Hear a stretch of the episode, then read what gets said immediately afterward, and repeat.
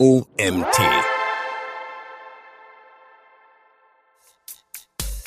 Und deswegen musst du immer einen guten Mix an Creatives haben. Und das hat eben Statics, Videos, User-Generated Content, Review-Ads, PR-Ads, How-To-Ads, Us Against Them Ads und so weiter, ja. Also das ist ganz, ganz wichtig. Es gibt nicht diesen einen heiligen Gral.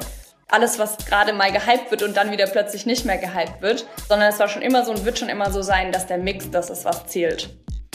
Herzlich willkommen zum OMT Online Marketing Podcast mit Mario Jung. Hallo Ann-Kathrin, schön, dass du da bist. Ann-Kathrin, wie groß stufst du den Anteil von Social Media Performance Marketing in einem guten Marketing-Mix ein? Hey Mario, danke, dass ich da sein darf. Äh, gleich ähm, wichtige Frage äh, ganz am Anfang. Ähm, tatsächlich groß, gut, was soll ich auch anderes sagen? Hab ja auch so ein bisschen einen Bias, ne?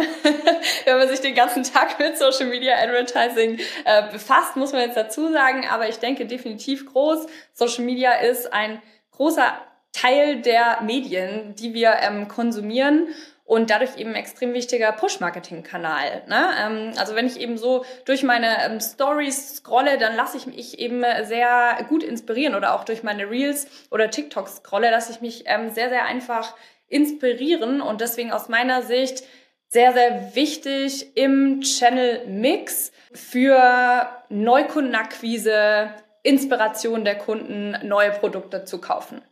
Ich als SEO sage dann auch immer, extrem wichtig, vor allem wenn das Produkt noch kein Suchvolumen hat.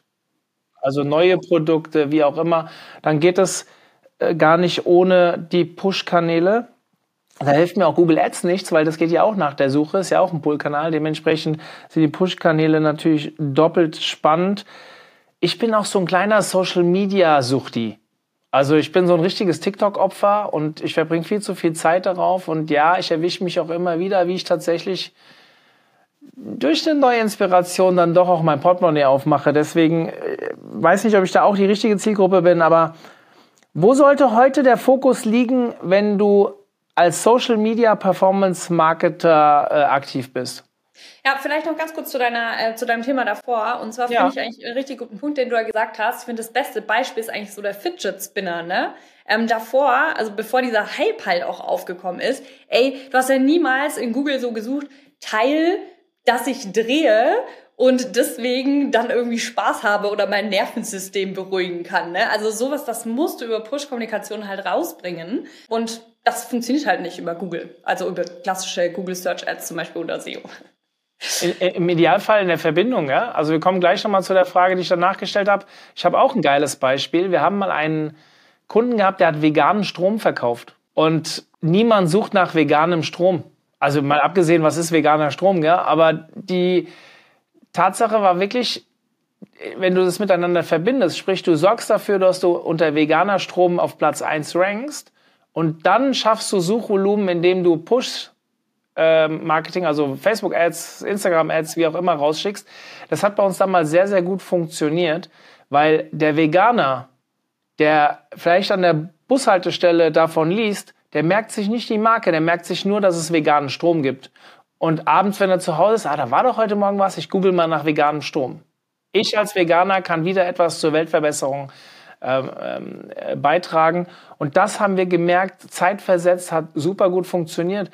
Und um das abzuschließen, vielleicht, ich habe ich sehe es jedes Jahr bei der, unserer Konferenz, die jetzt ähm, am äh, jetzt stattfindet, stattfindet, am kommenden Freitag. Allerdings, wenn das online geht, dann ist sie schon vorbei. Also äh, jetzt bei unserer vergangenen Konferenz, ich muss jetzt in der, in der Vergangenheit, Zukunft reden, ihr wisst, was ich meine. Wenn wir die Ads ausschalten, haben wir deutlich weniger Ticketverkäufe, obwohl wir sie teilweise nicht zuordnen können. Also durch dieses Cookie-Problem und so weiter. Ganz offensichtlich, dass es ohne diesen Kanal nicht geht.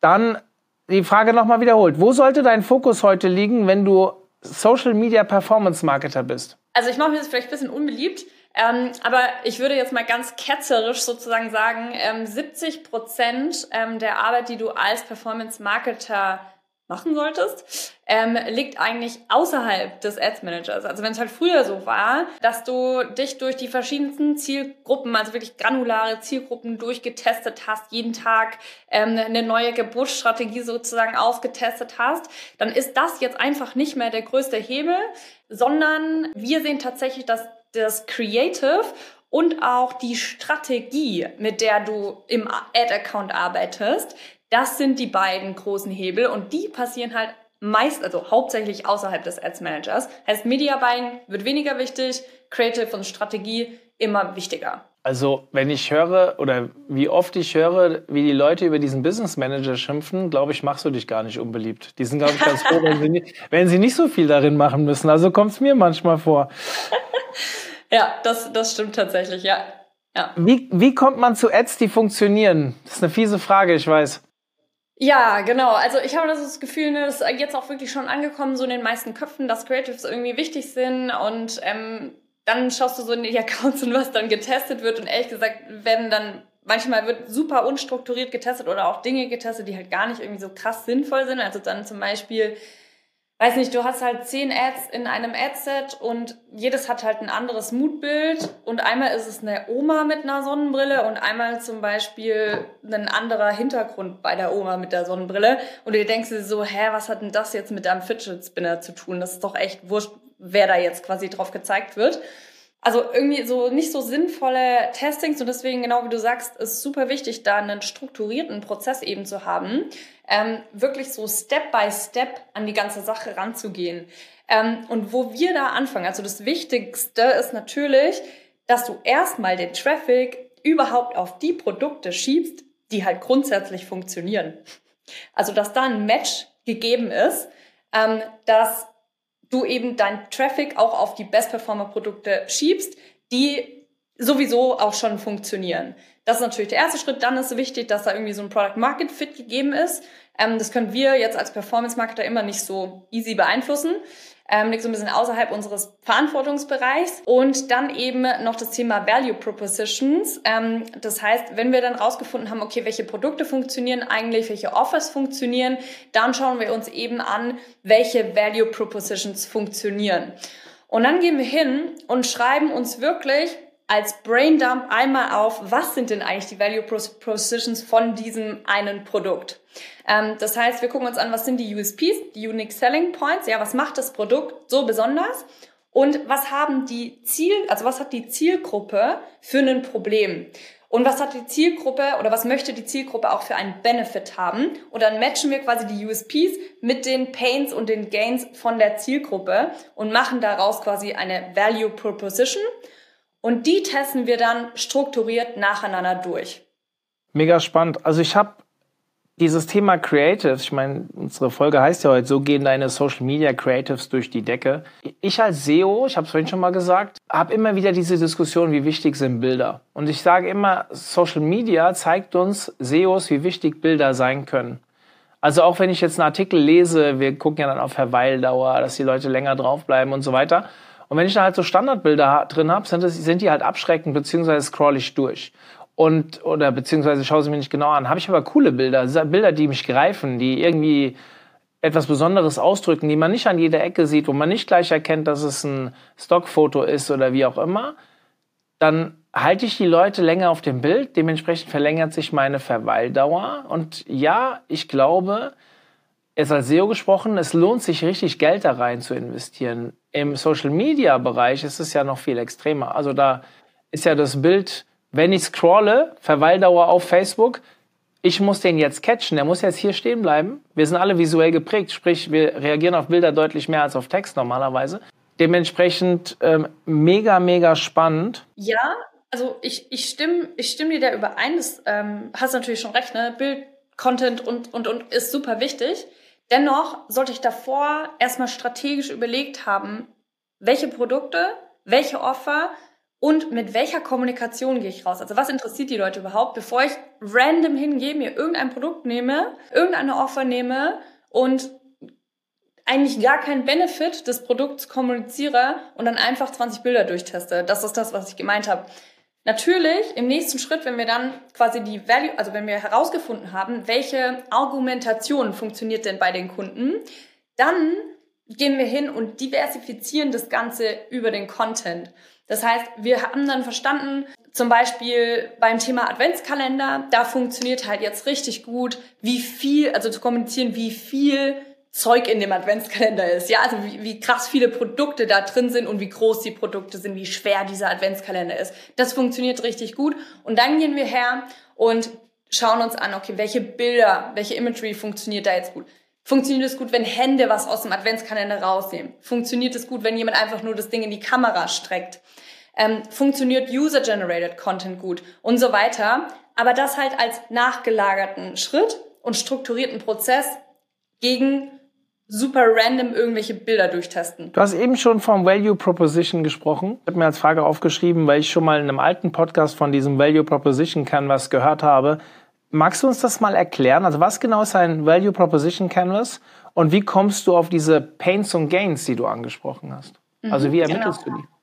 Genau, also das Value Proposition Canvas ähm, stellt äh, sozusagen die gegenüber de, die, User, äh, die USPs des Produkts, das ist das, was ich vorher meinte, und ähm, auf der anderen Seite schaut sich die Zielgruppe an. Ja, also was für Probleme haben die Zielgruppe und welche Benefits haben eben die Zielgruppe. Und daraus machst du quasi ein Match und dieses Match sind dann deine Value Propositions. Und also wir können mal ein Beispiel nehmen. Weiß nicht, sag mir mal irgendein Produkt. Ich nehme immer in meinem SEO-Seminar Laufschuhe. Okay, Laufschuhe. Ähm, was für ein USP hätte ähm, ein Laufschuh? Was ist so ein typischer USP?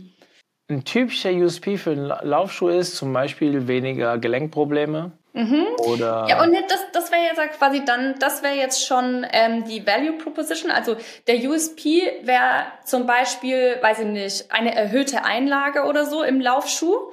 Ähm, ein Pain von dem Nutzer wäre Schmerzen beim Laufen und die Value Proposition ist dann das Gematchte, durch die Laufschuhe hast du halt quasi keine Schmerzen ja, okay. mehr am Laufen oder weniger Gelenkprobleme. Das wäre ja, Tra also Tragekomfort, Ausgleich von äh, Schief, Schieflagen, was man mit, mit, äh, mit äh, Einlagen normalerweise macht. USP könnte auch sein, es gibt ja jetzt, wir hatten ja jetzt vor kurzem äh, den absoluten Weltrekord der Frauen im Marathon in Berlin und die ist ja gleich drei Minuten schneller gelaufen als der Mara als der oder zwei Minuten schneller gelaufen als der Rekord vorher und da gab es ja jetzt über diesen Adidas Superschuh. Also vielleicht, dass man auch schneller läuft, könnte ein USP sein. Mhm, ja, genau, ein USP oder am Ende eigentlich dann ähm, ein Benefit, das du vom Produkt hast. Also wir versuchen ja immer quasi weg von der USP-Kommunikation zu gehen, weil ob mhm. irgendwas 360 Grad drehbar ist, bockt den Nutzer halt am Ende nicht. Mhm. Aber wenn ich dann quasi endlich auf die Straße schauen kann oder so und halt nicht vom Auto überfahren ja, werde, ja.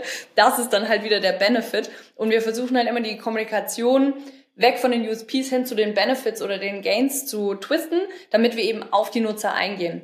Und das ist das, was das Value Proposition Canvas macht. Und wir machen das am Anfang, damit wir einmal wirklich holistisch darüber nachdenken, wie können wir das Ding verkaufen. Und dann testen wir die wirklich strukturiert nacheinander durch. Mhm. Über das Testen müssen wir gleich nochmal sprechen, aber diese Pains und Gains. Also wir reden im Prinzip Erklär mir das nochmal genauer, bitte. Ich bin mir noch nicht 100%, ob ich es verstanden habe. Wenn ich es nicht 100% verstanden habe, gibt es bestimmt auch ein paar User, die es nicht 100% oder Hörer, die es nicht 100% verstanden haben. Wie kommst du auf diese Pains und Gains? Mhm, genau. Also erst ähm, durch das klassische ich nenne es Nachdenken quasi. Sorry, du Das ist eine Schwäche von mir. Nachdenken. Ich mache immer alles aus dem Bauch. Mache ich manchmal nicht so oft. genau. Also erstmal natürlich wirklich einfach, okay, aus meiner Nutzersicht so, was ist, was habe ich für ein Problem, was für habe ich für Benefits, ähm, äh, äh sorry, was für habe ich für Pains und Gains. Ähm, und dann schauen wir uns das Ganze aber auch noch mal ein bisschen datenbasierter an. Also was du ja zum Beispiel mit den äh, gängigen AI-Tools eben machen kannst, ähm, wie zum Beispiel ChatGPT, du kannst dir halt ähm, aus Amazon oder aus Trusted Shops ähm, kannst du dir Reviews ziehen, also auch zum Beispiel in der Excel-Tabelle ähm, von zum Beispiel der Competitor-Brand, ja. Dann ziehst du dir einfach die Reviews in ChatGPT oder so rein und lass die einmal analysieren auf die Pains und Gains. Also wir gehen dann wirklich immer ähm, dem Tool auch an die Hand, dass wir gerade einen Value Proposition Canvas machen möchten und lassen uns dann Pains und Gains aus diesen Reviews rausziehen und eben auch priorisieren, so dass wir schon so eine gewisse Vorqualifizierung haben und eben wissen, was wird wahrscheinlich gut performen, weil es eben so und so viele Nutzer gab, die in einem Review gesagt haben, hey, das ist wirklich ein Problem, das ich hier gerade habe mit dem Produkt.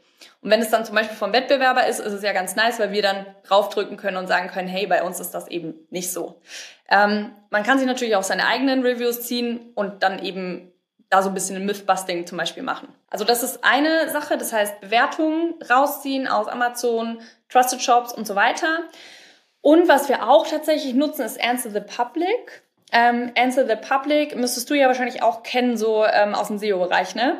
Das ist ja ein Tool, wo du halt eben erkennen kannst, über was sprechen oder rausziehen kannst, über was sprechen Nutzer im Zusammenhang mit einem bestimmten Keyword. Also wenn ich jetzt zum Beispiel Kochen habe, dann würde mir das Tool jetzt ausspucken, Kochen wie bei Oma oder Kochen wie in Italien oder, weiß ich nicht, 20 andere verschiedene Zusammenhänge. Eben, das ist halt auch, ähm, also das, das basiert ja auch auf echten Suchanfragen.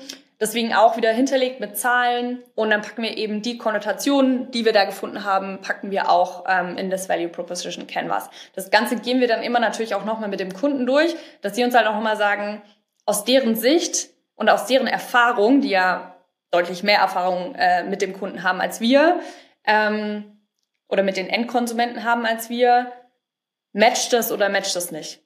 Kleiner Hinweis an der Stelle für die Hörer. Wenn ihr Answer the Public sucht, im Idealfall findet ihr den OMT auf Platz 2 mit seiner Tool-Bewertungsseite. Wenn ihr über solche Seiten stolpert und ihr kennt das Tool, immer schön bewerten. A, es gibt einen Backlink für euch normalerweise, wenn ihr ihn angebt. B, ihr helft unserer Community mit eurem Wissen. Also äh, schaut mal rein, für die, die Answer the Public nicht kennen.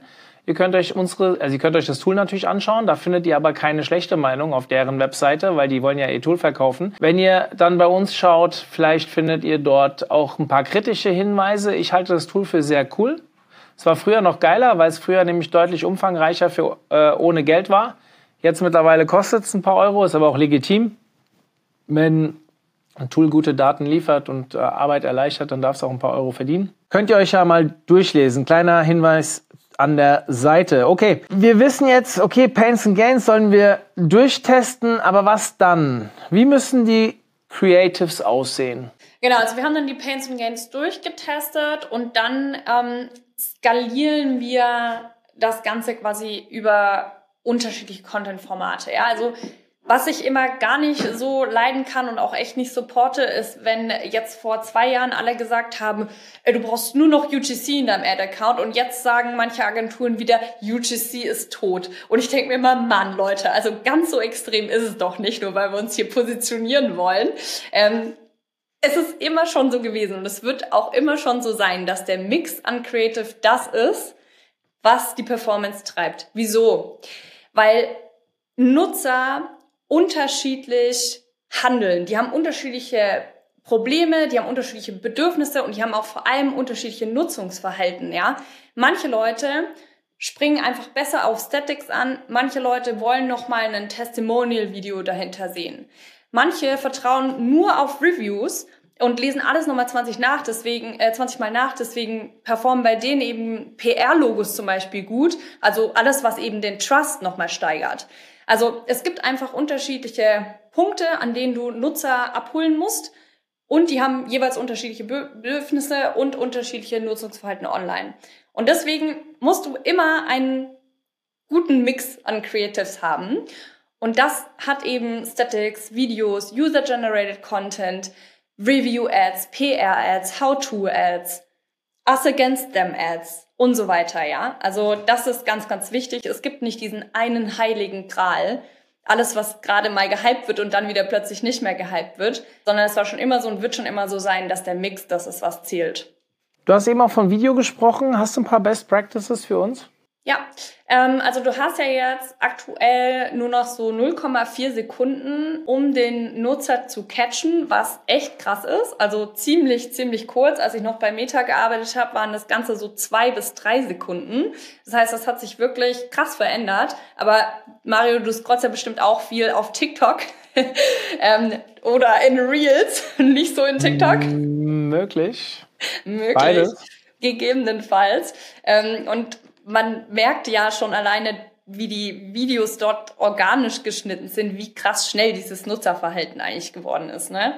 Und das musst du halt auch einfach beachten, wenn du Ads machst, ja, das, was halt organisch irgendwie, ähm, so wie sich das Nutzerverhalten organisch hin entwickelt, so müsst, da müssen wir eben auch auf, in Ads drauf achten. 0,4 Sekunden hast du jetzt noch, um die Aufmerksamkeit von den Nutzern zu catchen. Wie machst du das? Durch alles, was irgendwie von der Norm abweicht. Also kennst du ja bestimmt auch, TikToks sind ja krass auf den Hook optimiert, ja, weil zum Beispiel die Story ganz am Anfang auf, aufgelöst wird oder dass plötzlich eine Hand irgendwie aus dem Video rauskommt ähm, oder zum Beispiel bei einem Akne Kosmetikkunden haben wir so Pickel-Ausdrück-Videos am Anfang. Bisschen eklig, funktioniert aber ganz gut. Okay. ähm, Erzähl mir oh. bitte nicht mehr davon. wir machen auch normale Sachen, ich verspreche es. Ähm, oder zum Beispiel, dass am Anfang ganz viele Emojis einfliegen, alles, was halt irgendwie so ein bisschen anders ist und die Aufmerksamkeit erregt. Oder halt auch Signalfarben, rot, gelb, äh, performt immer gratis, neu, wieder verfügbar und so weiter. Ne? Also die ganzen Klassiker, das ist halt einfach super aufmerksamkeitsstark. Und wenn das nicht gegeben ist, dann wird deine Ad auch nicht funktionieren. Also wenn du es nicht schaffst, die, in, den Nutzer in den ersten 0,4 Sekunden abzuholen, dann hast du verloren.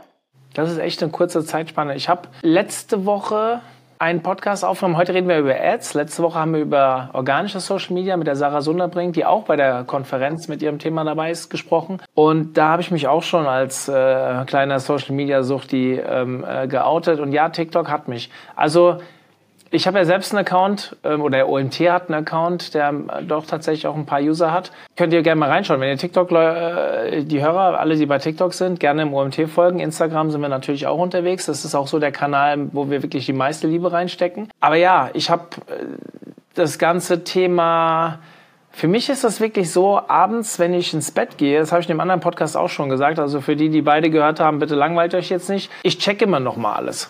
Also so einmal gehe ich nochmal durch alle durch. Ob das jetzt gut oder schlecht ist, sollen andere beurteilen vorm Schlafen gehen. Aber bei einer App überlege ich mir immer zweimal, ob ich nochmal draufklicke. Und das ist TikTok, weil wenn ich draufklicke, dann geht's meistens nicht nur fünf Minuten. Also ich finde ja den Algorithmus fantastisch von TikTok, weil das, wie schnell der sich an mich oder mir wirklich das ausspielt, was ich cool finde, finde ich schon phänomenal. Ja, wenn man sich damit mal beschäftigt, kann schon sehr, sehr eine große Tragweite haben. Ja, auf jeden Fall, auf jeden Fall. TikTok macht süchtig, kann ich nur kann ich nur unterschreiben. Ja, das ist tatsächlich so. Also meine große Tochter, die ist so ein bisschen auf Video, auf äh, Google Short, äh, wie heißt Google, Shorts, ja, Shorts, Video Shorts unterwegs. Die, aber nur weil sie noch nicht auf TikTok und Insta sein darf. Dafür ist sie noch zu jung und sie hat so ganz frisch ihr erstes Handy und das, was wir halt ja, Schande auf mein Haupt, noch nicht ganz so kontrollieren ist YouTube-Nutzung. Aber ich meine, im Endeffekt sind es ja die gleichen Videos, gell, die da rumlaufen oder viele gleiche Videos.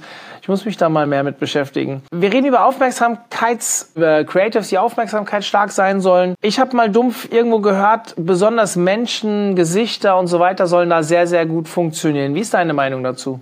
Ja, genau. Also das ist ja auch das, was man organisch, glaube ich, also ich bin jetzt nicht der Organic-Experte, ähm, aber ja auch immer so sieht, ne? Also wenn extremer Fokus oft auch äh, auf Creator und so gelegt, ne? Du siehst eigentlich dauerhaft so das, den, den Creator auch im Video.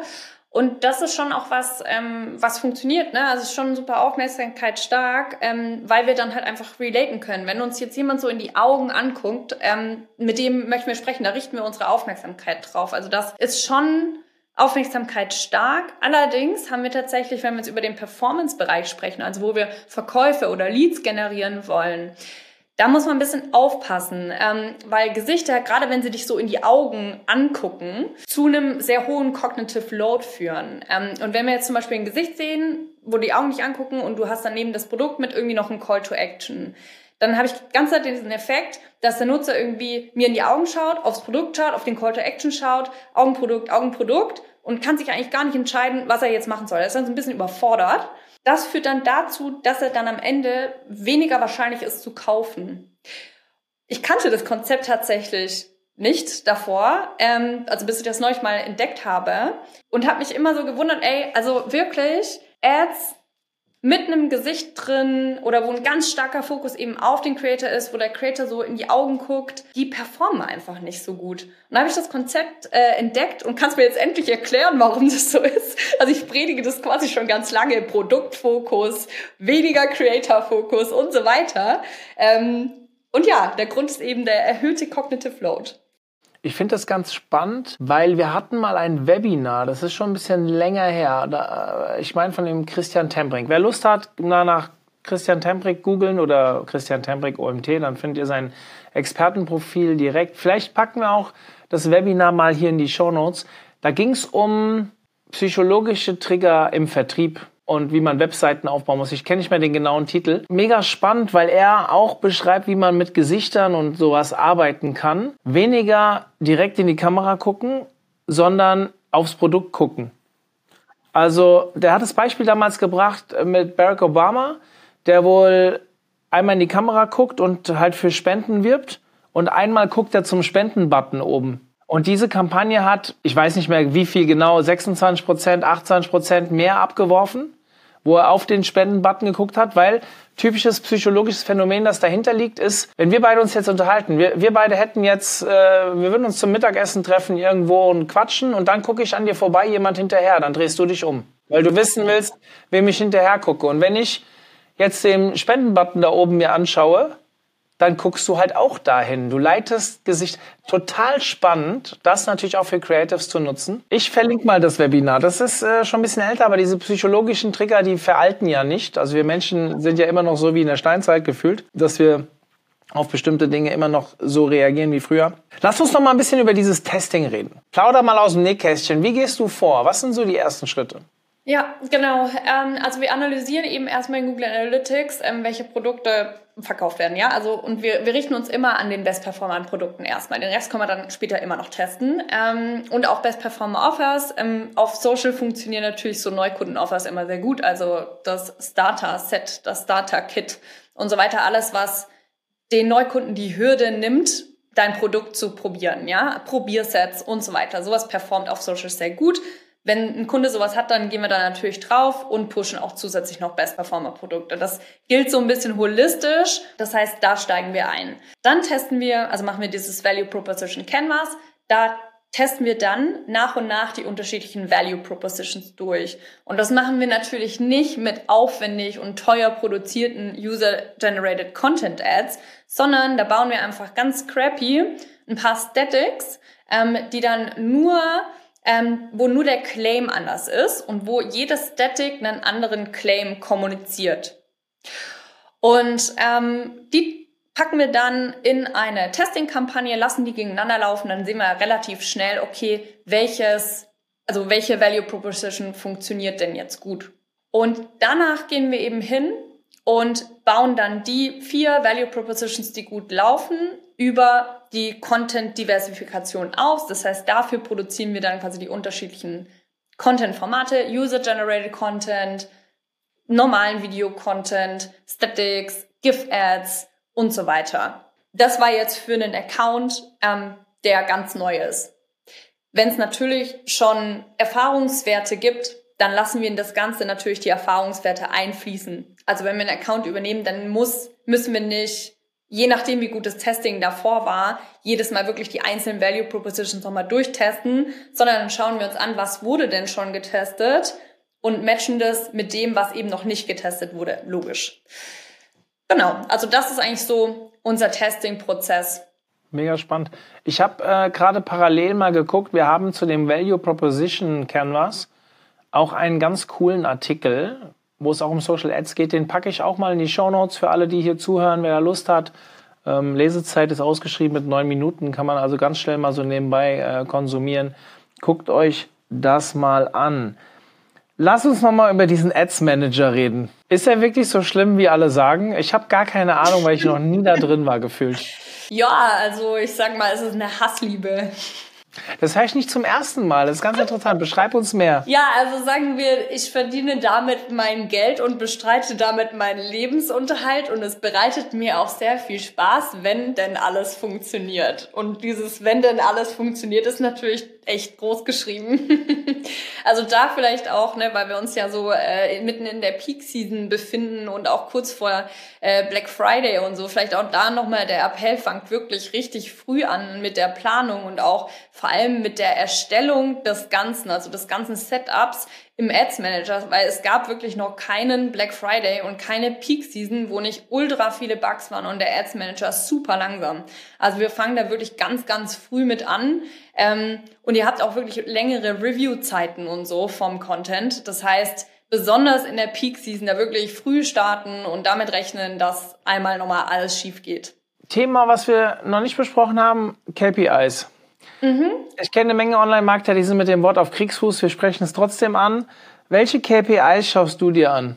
Vielleicht sprechen wir auch ganz kurz noch so zum Testing-Setup und wie das Ganze dann äh, im Ads Manager aussieht. Ne? Also wie, wie wir quasi halt vorgehen, ähm, weil das ist ja dann auch wichtig so für die für das Thema KPIs, ähm, wie wir da vorgehen. Ähm, ist, dass wir natürlich unser Business as usual Setup haben. Ja, also wenn wir jetzt Nehmen wir einfach mal einen Kunden, der hat 1000 Euro Daily, gibt der aus. Dann haben wir auf der einen Seite unser Business as usual Setup und auf der anderen Seite haben wir eben unser Testing Setup. Und Ziel ist natürlich, wir brauchen einen guten Content Creation Prozess, wo ich halt, sagen wir mal, wenn es jetzt 1000 Euro Daily sind, jede Woche oder max, also minimal alle zwei Wochen neue Ads teste. Das heißt, ich packe in mein Testing Setup also das ist dann eine Conversion-Kampagne oder Sales-Kampagne, wie sie jetzt heißen, mit einem offenen Targeting. Und ähm, da packe ich jede Woche neue Ads rein, die ich testen möchte. Und die Ads, die funktionieren, die packe ich dann immer in mein ähm, Business as usual Setup, damit das schön wächst und gedeiht und da immer schön neue Ads reinkommen. Ähm, und mache natürlich dann die Ads, die nicht funktionieren, die mache ich natürlich im Testing Setup, aus, logisch. Oft ist es jetzt aber halt so, ja, der Misfit zwischen Theorie und Praxis, dass die Ads, die im Testing-Setup gut funktioniert haben, im Business-as-usual-Setup dann manchmal nicht so gut funktionieren. Und deswegen da der Tipp, lasst die auch im Testing-Setup einfach an und skaliert dann halt euer Testing-Setup. Ist ja nicht schlimm. Die Grenzen zwischen Testing und Skalierung, die verschwimmen so ein bisschen. Und schaut da einfach auf die Gesamtperformance. Genau, du hattest jetzt ja auch noch wegen den KPIs gefragt, ne? Welche genau, KPIs also schaust du dir genau an? danke, danke. Ähm, genau, also welche KPIs man sich anschaut oder wir uns jetzt anschauen, weil wir halt hauptsächlich Conversion-Kampagnen machen, also Conversion im Sinne von die Purchase-Conversion, ähm, sind natürlich auch bei den Creatives die Anzahl der Sales. Also das ist halt super wichtig, Anzahl der Sales und der CPO, also der Cost per Order und natürlich auch der ROAS, also der Return on Ad Spend. Das sind die Haupt-KPIs, die wir uns für die Creatives angucken. Wenn ein Creative, ähm, oder ich gehe erstmal kurz auf die anderen KPIs ein, dann gibt es noch Neben-KPIs, also so sekundäre KPIs, die wir uns bei Creatives anschauen. Und das ist zum Beispiel die Outbound Click-Through-Rate, ja, also wie viele Leute in Relation zu den Impressionen haben ähm, einen Outbound-Click gemacht. Ein Outbound-Click ist immer das, was aus Meta herausführt, also dann hoffentlich auch irgendwann auf der Landingpage landet. Dann schauen wir uns die Thumb-Stop-Rate an. Die Thumb-Stop-Rate ähm, schaut sich an die Impressionen in Relation zu den Three-Second-Video-Views. Das heißt, die Thumb-Stop-Rate gibt an, wie gut ist deine Hook. Wenn die Thumb-Stop-Rate niedrig ist, ist deine Hook zu schlecht, weil die nicht aufmerksamkeitsstark oder produktfokussiert zu sagen genug war. Und die Video Average Playtime. Naja, das ist halt die Video Average Playtime. Wie lange schauen sich die Leute das Video an? Wenn jetzt aber meine Thumbs Up Rate, CTR, Video Average Playtime richtig geil sind, aber ich keine Sales generiere, dann bringt das mir ja nichts. Das heißt, wir haben immer diese primären und die sekundären KPIs und ich schaue natürlich als allererstes auf den CPO oder den ROAS, den eben eine Ad generiert. ROAS steht für Return On Ad Spend. On Ad Spend und was war das andere nochmal? CPO, so, Cost per CPO, Order. Genau, Cost per Order. Ja. Ganz wichtig für, wir haben einige, die es zum ersten Mal sich mit Online-Marketing beschäftigen, im Podcast sehr viele Einsteiger, dementsprechend gerne solche. Äh, deswegen erkläre ich gerne diese Begriffe nochmal. Ich habe noch eine wichtige Frage zum Abschluss. Wir beschäftigen uns immer viel mit Tools. Weil, ich habe es ja vorhin schon gesagt, wenn jemand über Answer the Public stolpert, aber auch über jedes andere Tool, was er kennt und den OMT irgendwie da rumlaufen sieht mit einer Landingpage in den SERPs, bitte, bitte, bitte bewerten. Und ähm, die Frage an dich, hast du einen coolen Toolhack? Äh, ja, viele. Ähm, einer davon, äh, den ich gerade aktuell sehr geil finde, äh, ist HeyGen. Also HeyGen ist ein AI-Tool. Da kannst du richtig easy Video-Übersetzung mitmachen. Also mich äh, flasht das und das müsst ihr bitte alle einmal ausprobieren, ähm, weil du lädst quasi ein Talking Head Video hoch auf Deutsch und dann klickst du einfach auf Englisch übersetzen. Mehr machst du nicht und dann übersetzt dir das Ding, das Video einfach auf Englisch. Und zwar in derselben Stimme, in derselben Zeit und mit Lip Sync. Also es ist richtig krass und ultra cheap, jetzt eben Content zu internationalisieren. Mega cooles Tool, kann ich nur bestätigen. Wir hatten beim letzten Clubtreffen in Hannover in einem Vortrag ein paar Beispiele gezeigt. Ich würde fast sagen, ein bisschen erschreckend. Ja, ist ein bisschen creepy. Aber schon geil. Wenn dann auch, das, das Interessante war, es geht nicht nur auf Übersetzungen, es gibt auch mittlerweile Tools, ich weiß nicht, ob es dasselbe Tool ist oder ein anderes, das andere Stimmen benutzt. Also du hörst dich dann an wie Sylvester Stallone oder wie, ja, äh, keine Ahnung, total das krass. Ist, das ist, glaube ich, Eleven Labs. Da kannst du so Stimmen auch mischen und so. Also das, das ist auch echt geil. Also und das ist sogar teilweise free. Also wenn du das nicht äh, für kommerzielle Nutzung machen willst, dann ist es äh, free und sonst kostet glaube drei Euro oder was im Monat. Das hört sich, also das sind ja AI-generierte Voices am Ende und das hört sich gar nicht so AI-generiert an. Also das ist nicht wie diese typische TikTok-Stimme, die man ab und an hört, ähm, sondern hört sich wirklich fast echt an. Also das ist wirklich creepy. Ich muss sagen, ich bin gerade hier mal schnell auf 11 Labs gegangen. Es geht schon los mit Click on a language to generate random speech und dann steht hier einfach alles von Englisch, Spanish, Chinese, Croatian, also Tamil, was immer das ist. Also das ist, äh, total, Indien. Ja, äh, ja, krass. Also wirklich krass. Ich kam da irgendwie drauf in dem Vortrag, also ich nicht, sondern den, den ich gehört habe, wir kamen da irgendwie drauf, weil man halt einfach mal ein Video auf alle Webseiten auf einmal packen kann. Und das ist relativ einfach, mit wenig Aufwand. Und wir wissen alle, was Videos normalerweise für einen Aufwand bedeuten, wenn man die immer wieder neu schneiden und einsprechen muss. Dementsprechend sehr, sehr coole Tools. Wir nehmen sie beide auf in die, in die Show Notes. Und ich bin eigentlich am Ende angekommen. Hast du noch irgendwas, was, was ich irgendwie vergessen habe, dich zu fragen? Nee, äh, vielleicht kleine Idee. Du kannst auch deinen Podcast mit HeyGen übersetzen lassen. Ui. Bam. Ähm, ja, das wäre, das müssen wir eigentlich mal ausprobieren. Oder? Das, das ist echt geil. Ich wollte mich schon immer mal Chinesisch sprechen hören. Spanisch, das kriege ich ab und zu mit. Das mache ich öfter, aber das mache ich dann auch wirklich selbst. Alles andere. Vielleicht sollte ich es auf Englisch machen, weil mein Englisch ist eine Katastrophe. Also ja. vielleicht könnten wir, naja. Ja, das ist eigentlich eine gute Thematik, wenn man internationalisieren will. Ja. Okay, bei mir fängt es an zu rattern. Das ist gar nicht so gut, wieder neue Ideen. Mein Team wird mich verfluchen, wenn ich wieder mit neuen Ideen um die Ecke komme. Ich habe nämlich, hab nämlich immer viel zu viele davon. Cool, dann sind wir eigentlich am Ende angekommen. Das Thema Creatives, mega wichtig, mega spannend. Ähm, ich glaube, wir haben sogar noch einen Artikel dazu, wo es auch um das Thema Social Creatives geht. Ich suche den auch noch raus, stecke in die Show Notes, sodass ihr euch wirklich mal holistisch mit diesem Thema beschäftigen könnt. Für diejenigen, die diesen Podcast hören und sagen, hey, dieses Thema, das lief doch auch beim OMT. Also das, das war beabsichtigt, ja. Also für alle Hörer, wir haben alle unsere Speaker gefragt, ob sie das Thema auch noch mal im Podcast spielen wollen. Und einige, einige viele wollen das auch. Und wenn ihr Bock habt, diesen Vortrag zu hören, tatsächlich ist es nicht so wie bei unseren Webinaren, dass wir die kostenfrei rausgeben. Aber es ist ein echt kleiner Obolus. Ich glaube, wir reden über 20 Euro pro Vortrag oder so. Wenn ihr ein ganz gezieltes Thema habt, sprecht uns an oder mich oder auf info.omt.de und wir schicken euch die Möglichkeit, euch diesen Vortrag auch mal mit Slides und so weiter anzuschauen.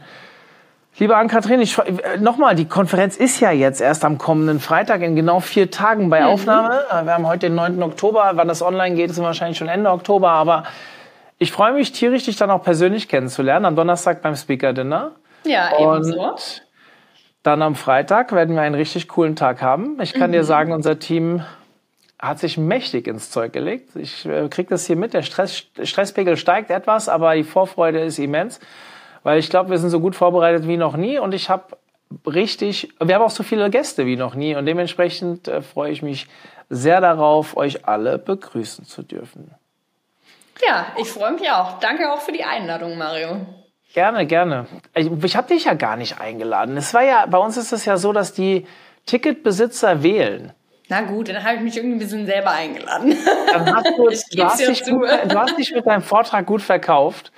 Und ich habe dich dann nur, ich habe die Einladung der, der Teilnehmer nur an dich weitergegeben. Okay, so, Deswegen, darauf können wir uns äh, einigen. Ich freue freu mich, dass du die, die Einladung dann auch angenommen hast und äh, dabei bist. Und dann würde ich sagen, ähm, ja, wir sehen uns dann am Donnerstagabend. In diesem Sinne, wir sind raus. Bis dann.